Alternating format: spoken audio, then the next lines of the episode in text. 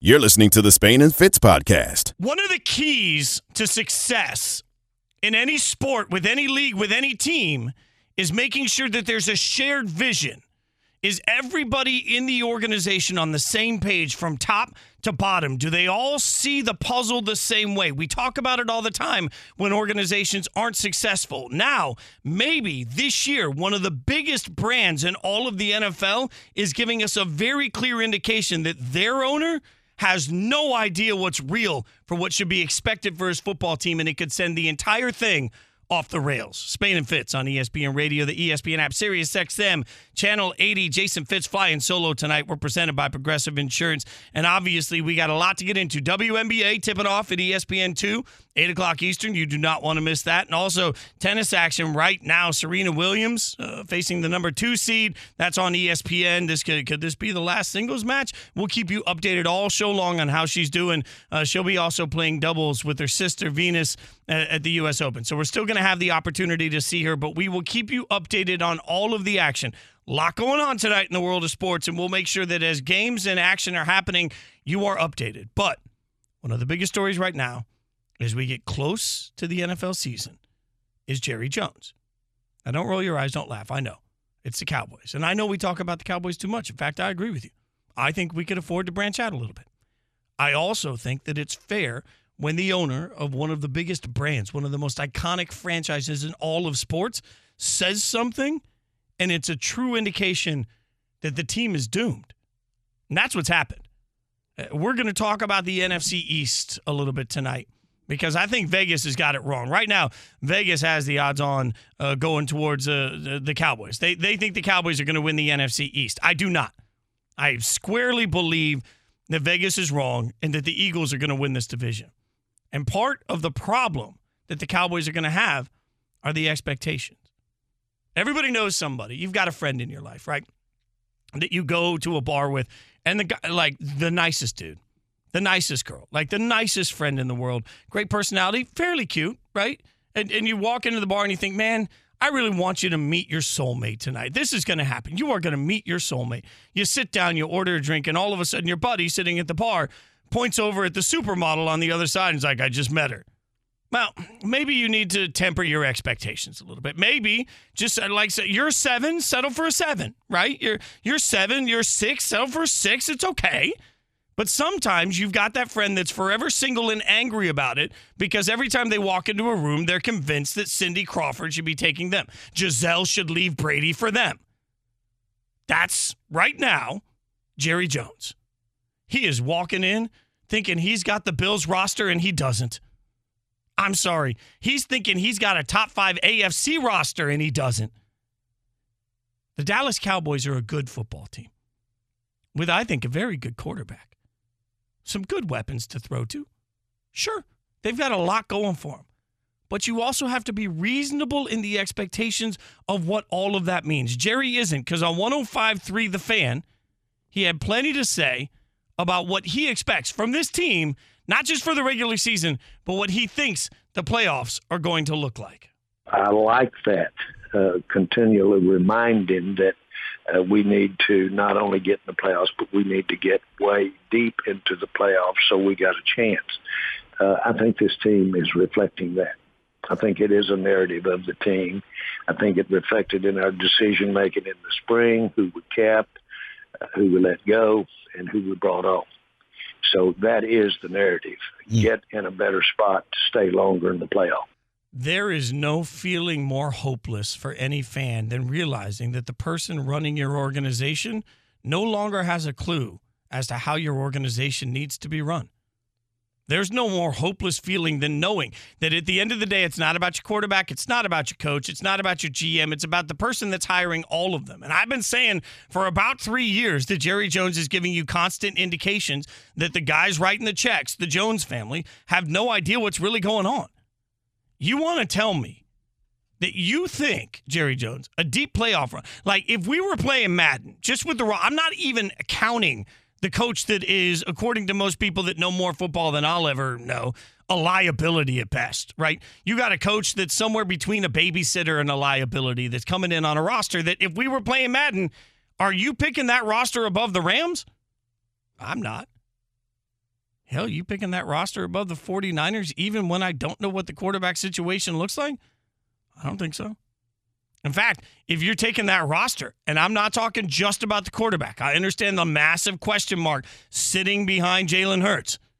I have a hard time finding any path where on paper, right now, the Eagles are better or are worse than the Cowboys. Philadelphia is a better football team. And not only that, but Philadelphia had a better offseason. Billy, uh, uh, the Eagles fan, chiming in on it. Think about A.J. Brown and the difference maker that A.J. Brown is. Think about the production that you've seen from A.J. Brown in a Titans offense that may or may not have ever really given a damn about utilizing the greatness of A.J. Brown. And that's not the only weapon that you've given Jalen Hurts. And on the other side of that, you went out and you made your defense substantially better. Not just better, substantially better. And all you have to do is worry about a Cowboys team that made themselves worse by letting Amari Cooper walk, right? And has no idea what the hell they're doing with an offensive line. The dumbest thing, all of us, and myself included, as a Raiders fan, the dumbest thing we are all doing is deciding that because the Bengals went to a Super Bowl without any offensive line, that's now the model for success in the NFL. It isn't. The Cowboys have no idea what their offensive line situation is going to look like. The NFC East is going to be a better division in my mind than it was last year. But at some point, you've got to look around the landscape and understand who you are, understand what you look like, and understand how to be competitive. And if you want any indication that Jerry Jones doesn't fully understand, again, doubling down on how the Cowboys will be successful, and it has nothing to do with that good quarterback I just mentioned. We uh, hope to be able to run that football more than we ran it, uh, let's say, in the last few years. And uh, Zeke will be critical to that. Uh, but we'll also need to be able to run block. We should be able to run block. Run block is uh, uh, more of a given than being able to protect if you're dealing with inexperienced linemen. I don't disagree with any of that. But the presumption that those inexperienced linemen are just going to be able to come in and suddenly impact the game at that level when every single defensive coordinator you're taking on knows that you can't pass protect, knows that all they have to do is get after the quarterback or shut down Zeke, yet again, yet again, Jerry Jones is doubling down on an old style of football that he thinks is going to make the Cowboys a Super Bowl contender. And the problem is, sometimes your team is good, not great.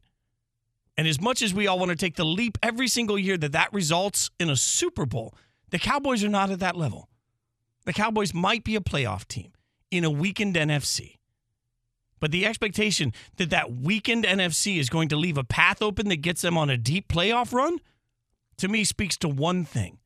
Jerry Jones no longer actually understands what his football team is capable of, who he has in the building, or the liabilities that he's in part Uh, responsible for putting in position of power.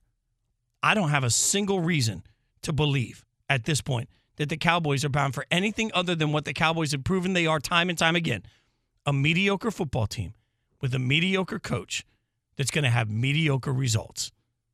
And at the end of the day, if Jerry Jones really expects Super Bowls, that's all the more reason that there will be panic, panic in Dallas by midseason. You can be a part of Spain and Fitz Nation on the Dr. Pepper call in line. Don't have to panic here. All you have to do is call us. 888 say ESPN 888 729 3776. The phone lines are open. You want to chime in, Cowboys fans? You think I got it wrong? You can tell me. ESPN Nation presented by Dr. Pepper. Ain't college football season without the delicious taste of an ice cold Dr. Pepper, the one fans deserve. Speaking of college football season, there is a college football tie that speaks directly to some of the drastic transitions, transactions we've seen in the NFL. People are getting cut left and right. What's it say about college football and the NFL? I'll answer that next. Spain and Fitz on ESPN Radio. Jason Fitz flying solo. Spain and Fitz, the podcast. One man's trash is another man's treasure. And we've often heard that. Now, I want to be very careful because I, have got to be clear. No player that is trying to play in the NFL that got cut yesterday is anybody's trash. Hell, they made it all the way to the NFL, and that deserves so much respect. But the way we've seen organizations give up on draft picks might be sending a real message on the way the NFL has changed. Spain and Fitz on ESPN Radio, the ESPN app, Sirius XM, Channel 80. Uh, Serena Williams keeping you updated uh, is going to be facing the number two seed in the U.S. Open. The match just underway now, so we'll keep you updated all show long on how she's doing and how it looks. It's always special when you get the opportunity to watch her uh, do her thing, especially knowing that we're coming to what should be near the end of his career or her career. So we'll see. Uh, we'll keep you updated on how it looks. In the meantime, there was some NFL news that maybe didn't resonate for a lot of you, uh, but do resonate to big fans. I wasn't stunned. I wasn't on air yesterday, but I wasn't stunned that Alex Leatherwood was uh, was cut by the Raiders. He was in fact claimed off wa- of waivers by the Bears today. Uh, but there were some surprising moves very similar to that as the Eagles today trade former first round NFL draft pick Jalen Reagor to the Miami Dolph or to the Minnesota Vikings. Sorry. Um, they've traded to the the Vikings, according to multiple reports, a seventh round pick and a possible conditional fourth round pick. So we'll see what that means. And the 49ers waived running back Trey Sermon, who you remem- may remember from his time at Ohio State. What we're seeing right now are organizations give up on draft picks faster than ever. And it reminds me of a story I know I've told before, but uh, there was an interview with Bono, lead singer of U2, years ago. And Bono was talking about the fact that it took U2, a Hall of Fame level band uh, that had influence to its entire generation, not my favorite band, but a lot of people's, took U2 three records to figure out what their sound was, according to Bono. And as he was talking, what he was talking about was the fact that in the music industry now, you don't even get three singles. If your first single is bad and your second single doesn't take off, you don't stand a chance. A lot of people don't even realize that, you know, Appetite for Destruction from Guns N' Roses was a massive, massive record, one of the biggest selling records of all time at the time. The first single on that record barely charted, and the record was just teetering for almost a year, like number 180 or something on the charts. And then Sweet Child of Mine came out and everything changed. It takes patience sometimes to find greatness, but patience is completely gone in the NFL. Now, I don't know if Alex Leatherwood is going to be able to play somewhere. My hope is that Alex Leatherwood can go to the Bears, and by going to the Bears, he can have the opportunity with the Bears to not have to play a lot, work on technique, get his confidence back, and go back and play. My hope is that Jalen Reagor can go to a Vikings offense that's stacked and find a, a, role for himself. My hope is that Trey Sermon can find an opportunity to go be the best running back he can possibly be. But you can't, through any of that, deny that NFL teams now give up on everybody quickly. Some of it, regime change. Certainly, uh, you can look at different regimes that are new and say, okay, they're not uh, last regime's trap picks are not their problem. But moreover than that, you have to wonder how are players getting developed? What I don't think we talk enough about in the NFL. Like the, the collective bargaining agreement limits the number of padded practices after day one of the season to 14 for the entire year. If you did not know that, there are only 14 practices for the entire NFL season that you're allowed to wear pra- uh, pads for. You can't wear pads for two consecutive practices. Think about the difference in player development now versus 15 years ago. Now, health and safety is a big part of why, right? Uh, they're trying to find different ways to make sure that they develop their players. But let's be real. At some point, if you've got a favorite football team that can't tackle, how do they ever figure out how to tackle? When are they getting better at that skill? If you've got a wide receiver that comes from a spread offense in college football that looks nothing like an NFL offense and now has to come in, learn all new terminology, can't look to the sideline to figure out what his audibles are because his quarterback provides those in an actual real offense it's far different than anything they saw at Oklahoma or anywhere else. How's that kid supposed to figure it out? Where do the reps come from? Where's the patience come from? It doesn't exist. And if you don't have that, now do you need to spin the conversation to college football? Because frankly, there are hours limitations at that level too. And now you've got transfers constantly where everybody's going from one school to another. And all of a sudden, you don't necessarily have continuity in any program. How are football players getting great? Sure, some, some people are just born that way. I'll go back to the music analogy. When we would take breaks during tours, like uh, everybody's different. You, you, tour all year, and then you know, most of the time you get like a month off before you start the in country anyway. Before you start your rehearsals for the next year's tour, uh, I was somebody that always needed to take uh, at least a couple of weeks and not play, just to rest my body, essentially my hands, like arthritis and stuff like that. You don't think about. I had to rest my hands. Our drummer was the type that, you know, I love you, Boone, but our, our drummer was the type that if he didn't play every day, my God, you could tell when he came back, right? Like, so he had to get those reps every single day to make sure he stayed in rhythm. That's the way you got better. Everybody's different on that. And I understand it. But at some point, if you're looking around the league and we're looking around at, at the number of players that are just being thrown out to the trash, and then you look down to college football and you say, with the transfer portal and everybody trying to compete for the, the, spots that they have and everybody feeling like they should have the opportunity to start here or there, like, how are great football players cultivated anymore? How are decent football players turned into great football players? How do guys grow? How do guys explode? How does everybody get better? Because what's obvious is that the NFL is no longer going to give you the time to do that. We thought it was anomaly, an, an anomaly, easy for me to say, when it came to uh, quarterbacks. You know, we, we thought, okay, this is not the usual. Like Josh Rosen's not going to be the case for everybody. That was just a draft pick. But now look at this. In the span of 48 hours, we've seen the very people that many of you have gone to Twitter to praise as the new addition to your team suddenly thrown out for nothing. Trayvon Mullen, another Raider, drafted in the second round, never really been healthy, traded to the Cardinals for a conditional seventh round pick that could turn into a sixth round pick. So you got rid of a corner for essentially nothing this year? That's the new NFL. Everybody's more replaceable than ever. And everybody's more replaceable than ever, then at the lower level, you better be doing better coaching. I just don't know where that exists. I'm not sitting here sounding alarms, by the way. I'm not sitting here telling you that all is lost for everybody that loves football and that the future of the game is doomed. But the future of the game is certainly changing. And at some point, one of two things is going to have to happen. Either the NFL is going to have to look at college football and adopt as many of those principles as possible so that they can have a higher success rate in the draft, or the NFL is going to have to look at college football and beg and plead more coaches to implement NFL style offenses so they can be better at player evaluation. I am oftentimes stunned at how many professionals just can't figure out what kids can play and what kids can't. But more importantly than that, I'm equally stunned by how often we look at players that fail and we immediately assume it's because the player sucks. What if, what if a really good football player was put in a situation where they never had the actual opportunity to become successful? What if we give up on somebody so fast that we never find out if they have real ability? And what if the coaching, college football and the NFL, is just bad enough that good players don't stand a chance in this league? I think that's an unfortunate reality and something that the NFL is going to have to fix.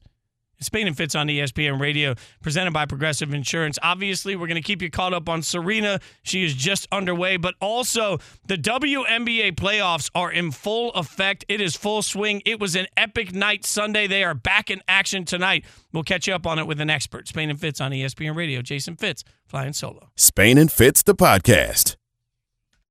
It's a stacked night across the sports landscape, and we're keeping you updated on all of it. Serena Williams currently with the Anett Kontaveit. As I think you just heard on SportsCenter, uh, they are 2 2 in the first set on that. We will keep you updated on Serena in action. Remember, Serena and Venus will be together in doubles at the U.S. Open. So uh, we'll keep you updated, though, on Serena throughout the course of the night. You don't have to go anywhere. I'll make sure that you know what's going on. Also, tonight, WNBA playoffs continue. And look, I, am not even going to lie to you guys. Technology is amazing. Uh, you guys know I work a lot in the digital space. Uh, I am currently, right now, in the second hosting uh, WNBA hoop streams, uh, which is uh, Terrika Foster did a great job with me. Uh, we got to hang out and break down everything, uh, but they they were nice. They pre-taped it, so it, it looks like it's live right now on ESPN and the uh, app and Twitter and YouTube and all of those different what? places. It's not live? Now, well, it usually is, but you know they they they made some modifications, Devin. They did that so that we can make sure that we still do radio, uh, radio good, good, which we're going to do right now with Alexa Philippou. You can check her out, ESPN Women's uh, Basketball Reporter on the dot com. And Alexa, we just talked like an hour ago, so we're about to be on digital platforms and we're on radio right now. That in and of itself makes us cooler than everybody because we are officially in two places at once. So uh, thanks for your time in Chicago. Uh, you mentioned when we were talking earlier, and for anyone that doesn't know, this is this battle tonight is going to be a great one between Connecticut and Chicago. What's the big adjustment you think needs to be made in this game? Yeah, I was thinking on Chicago's part, they want to get their offense going because that was honestly non-existent in game one. They were held to season low in scoring 63 points and never really found that rhythm that we know of Chicago Sky basketball to have. So I'm really curious to see are they able to get the ball and people movement that gets their offense flowing as we are used to seeing it. And that is going to come down in large part, I think, to Courtney Vandersloot, who had such a quiet game on Sunday. I mean, she was really limited. It took her a while to get her first assist, and that's unheard of for someone like Courtney Vandersloot, who uh, can easily uh, compile 10 assists a game, even in the playoffs. So I think it starts with her in a large part, and I'm looking to see how they are able to get her involved and active and going early. So I'm trying to compartmentalize. You know, Candace Parker just went off and was spectacular in that game, but they still lost, obviously. So is that one of those moments where you can say, look at this, if we surround her with more, it'll be even better? Or is that a moment, if you're Connecticut, where you say, we just survived that from Candace Parker and we're still fine? I think a little bit from both. I think if you're Connecticut, uh, you're probably not going to see another game where, again, Courtney Vandersloot and Allie Quigley were held to 12 points and three assists on pretty inefficient shooting. You're just not going to see that sort of performance again. So I think it was the sort of game, too, when you're Connecticut and you're on the road. And I think most teams, when they approach a series like this, are just hoping they get a one on the road, ideally, too. But yeah, if you're Connecticut, you wanted to get that game. That was probably maybe the best shot you're going to get, at least when the series is in Chicago. But Chicago, on the other hand, they know that they were. It came down to the last possession, or last 30 seconds, I would say, where they had an opportunity to tie it. They had a pretty poor offensive game, and we're still in it. So there are signs of encouragement too that Chicago, if they fix a few things, can have much better success tonight you mentioned sort of things uh, closing i guess is the best way to put it. Who can close in these instances? And i was pretty stunned watching game one between seattle and vegas. Uh, obviously i wear my aces fandom on my sleeve but i was pretty stunned to see vegas sort of fall apart it felt like in the last several minutes some unforced errors essentially. Didn't play their best down the stretch. How much pressure is there on this aces team given their past failures to break through this year yeah, if you talk with the Aces players, I think individually, a lot of them are very competitive. Kelsey Plum is one of the most competitive people probably in the WNBA. A'ja Wilson still wants that title to really add to her stacked resume. And then collectively, like you mentioned, they have this history where they've gotten close and just haven't been able to break through. And they're able to have such tremendous success under a first year head coach that it only encourages the fact that they want to be able to get across the finish line this year but to have to go through as experienced a team as Seattle, as a a team that needs or has a lot to play for because Sue Bird wants to go out, you know, riding into the sunset. It's Tina Charles too. People don't always talk about her enough. I think in terms of she's motivated to win her first title and she's given them a boost since coming from Phoenix. So it's a really tough opponent to have to go through to get to that finals. But yeah, I think they, they need to basically win this game to keep their hopes alive of getting to the final and then finishing the job from there. Is there a level of boosted confidence if you're Seattle and you just survived what was a home court advantage like I, I, I don't remember in the WNBA? Is that that crowd was slamming. It was absolutely insane. And Vegas still didn't win. Does that give Seattle a boost? Oh, I think so. I think any road team that comes into a series like this and is able to get that win in game one. Because sometimes maybe you think, okay, you dropped game one, can we get a win in game two? But the fact that, and I would add the set into this as well, you got that win out of the way. I think that definitely takes a little bit more of the pressure off in game two. But if you're also Seattle, you want to finish the job. So you're not going to try and put your, take your foot off the gas already. And you want to try and finish the job at home. So if ideally that means they get a, a win tonight, they get a win in game three or game four, then they could do that. They're not going to want to send it to Vegas for a game five if it comes down to it, though. So I would expect them to come out and try to stay very focused and maybe get another upset if they can handle it tonight. We're talking to Alexa Philippou, Spain and Fitz, Jason Fitz flying solo. Uh, we, you, you've mentioned Candace, you mentioned Sue Bird. I mean, there's this moment where we are watching legends of the WNBA play at such a high level right now. What's been the key to that in your mind? I think there's been a focus on longevity and what it takes to physically be able to play that long at such a high level. And I think Candace and Sue have gone about it in different ways, but they're both able to really come out and, like you said, play at such a high level, even though they're in their late 30s or in Sue's case, um, early 40s. They again did it different ways. I think Sue has been very open about how she changed her life and training regimen and diet to be able to feel at her best physical self. And Candace, it's been a little bit different too, but also I think they're both such smart players and they both know the game so well that even though maybe they aren't, I you know, physically where they were in their prime per se, they're able to just think the game in a way that is really impactful for their teams. Whether or not that's making a difference in facilitating and running the offense like Sue and knowing when hit clutch shots or like Candace where you're doing a little bit of everything like she was able to do in game one and have such an impactful game there. So it's really something I hope that WNBA fans are able to fully appreciate because they're not going to be here forever and they're still doing great things at this age now too. Alexa, I, I, keep thinking about the amount of championship pedigree there is on all four of these teams remaining, not just even at, at, the W level, but even from the pedigrees of where they came from in college, right? Like these are all women, not all, but many of these women have won at the highest possible level. Does the does that change the way any of them feel the pressure for this particular playoff in the WNBA?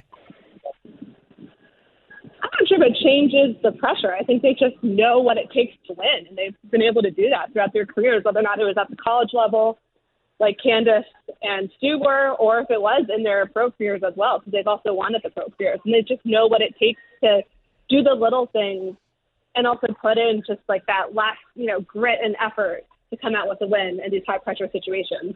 Uh, I think it's interesting too is that they're now trying to show that to their the younger generation. So how's Sue imparting that on her younger teammates, or how's Candace imparting that on her younger teammates? Although they're the sky, you also know that what it takes to win because they won last year. So they're just they've been in those moments before and they know how to perform and they know that the the line between winning and losing can be really thin in the WNBA because of all the talent. So I think that's where it probably makes the biggest difference. But it's really exciting to see because then you have these stacked careers like we've seen them compile over the years. I mean, Alexa, you didn't have to remind me. The Sky won it last year. Sarah does that all the time for me. Come on now, we appreciate you. thanks for uh, thanks for hanging out. with me. I know you're slammed tonight. We really appreciate the insight and uh, enjoy the game and the games overall. No, thanks for having me. Should be a really fun night.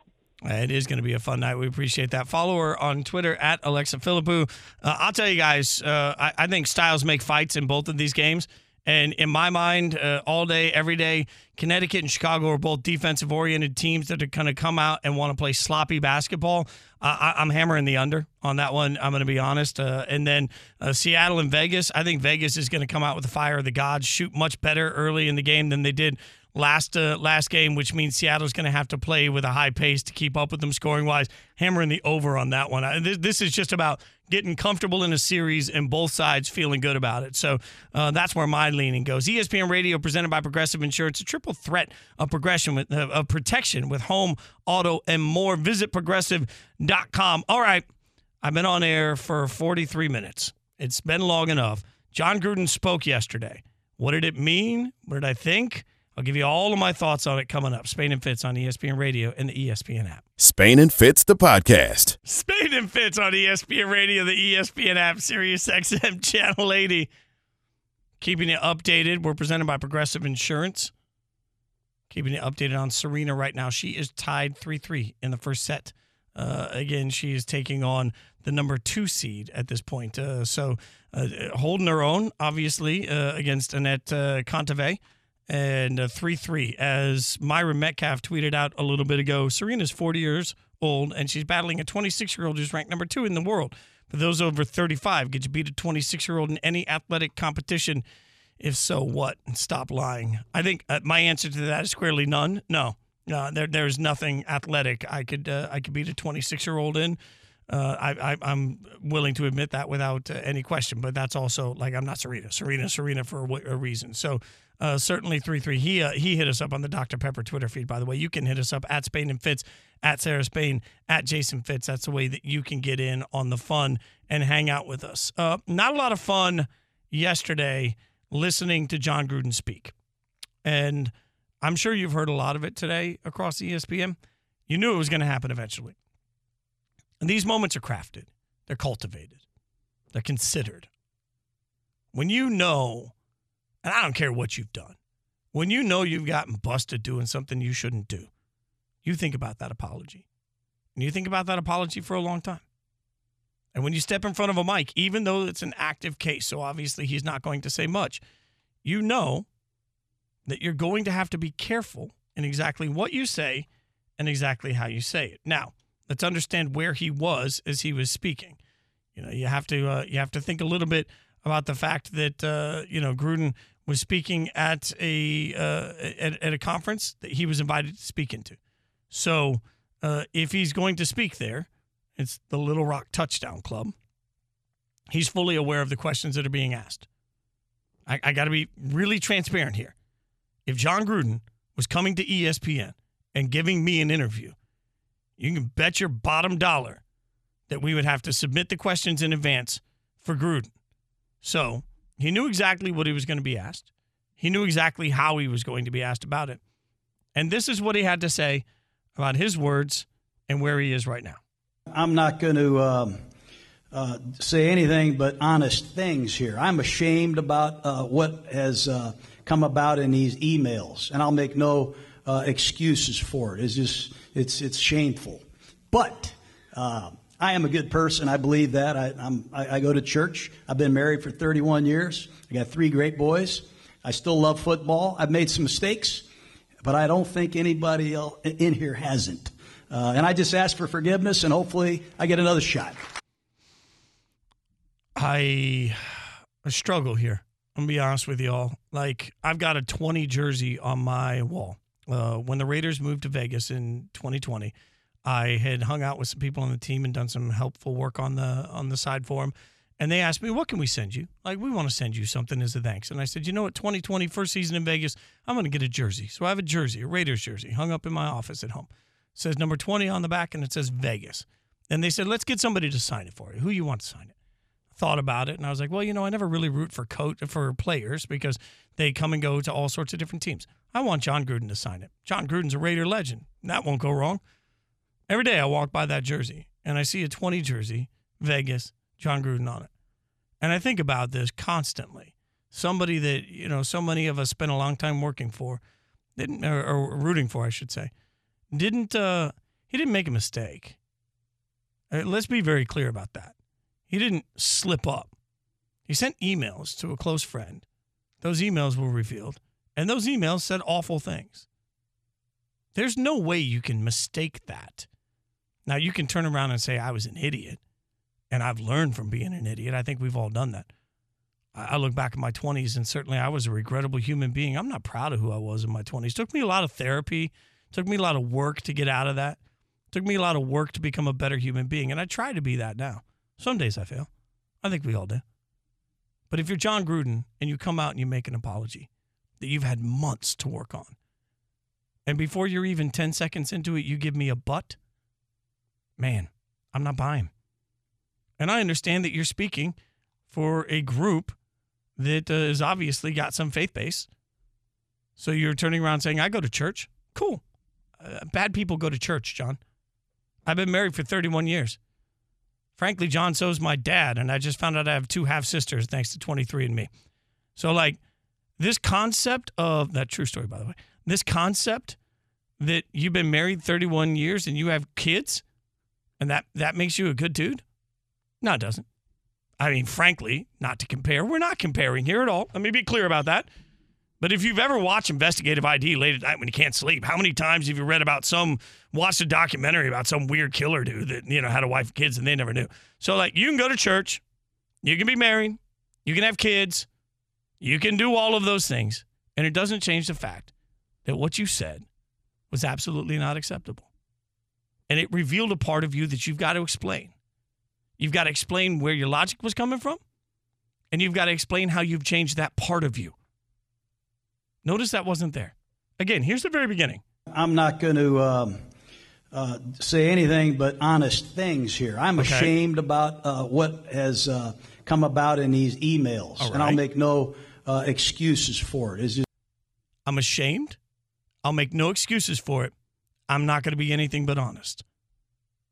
There is nowhere in there that he says, Man, I've learned from it. There's nowhere in there that he says, God, I went and I talked to people and I figured out how my words are harmful and I figured out who I impacted. Nope, that's not there. Hell, there's not an even, and I'm sorry. There's a, I hope I get another chance. But the two basic words that you, if you've ever been married in your life, you know the two basic words you got to say when your feet are to the fire I'm sorry. And then just let it live. He didn't do that. He asked for another chance without explaining why he said what he said, who he's talked to to learn about it, or how he's changed. Now, another part of this that I think has been glossed over by a lot of us reporting on it, including ESPN.com, the very end of it is he talked about that's why I love Saturdays. Now, he is talking in Arkansas to Arkansas football fans, but he says, I love that's why I love Saturdays because football is just about what happens between the whistles. That's the rest of what he says, which to me is an indication that maybe Jon Gruden is trying to get back into coaching at the college level. But that's even more problematic, y'all. Like, I get that college football doesn't care about anything other than wins and losses. And you know how much I love it. You know how much I love covering the sport. But damn, you're going to let somebody sit in a, a, a, living room and recruit people as a leader of young men? You're going to let, if you're an owner of an NFL team, you're going to let the face of your franchise have an opportunity without ever actually admitting what he did? Without it ever actually just stepping up and saying, man, I said stupid things based in hate and based in lack of understanding. And here are the actual steps I've gone through to fix that version of myself. Nah, Jon Gruden didn't say I'm sorry. Jon Gruden reminded you he goes to church. Jon Gruden didn't say I'm sorry. Jon Gruden reminded you that he's been married for 31 years. So was Vince McMahon. Jon Gruden didn't say I'm sorry. He told you about his kids. But as of right now, I know of at least one player in that locker room in Carl Nassib that's openly gay, that was under Jon Gruden at the time, that had to sit there and read all of these emails. Have we gotten any indication from coach or player that a single conversation has happened about understanding? No. Jon Gruden can say whatever he wants, but until he tells us what he's actually doing to change the, the tone of who he was in those emails, he doesn't deserve another chance. Spain and Fitz. Is it possible that Tyreek Hill will not be the leading receiver for the Dolphins this season? We got hot takes coming at you all over the place next. Spain and Fitz. Oh, we're not. Uh, we're, you said 10? Did you say 10? I thought Billy said 10. Oh, he said 30. Uh, peek behind the curtain. I thought I had to tease us into the break right there, and I don't. Now I have extra time. Tyreek Hill may not be the leading receiver for the Dolphins this season, but he might be. We'll give you hot takes next. I'm going to break all of Dan Graziano's spirit next. Spain and Fitz, ESPN Radio, ESPN app. Spain and Fitz, the podcast.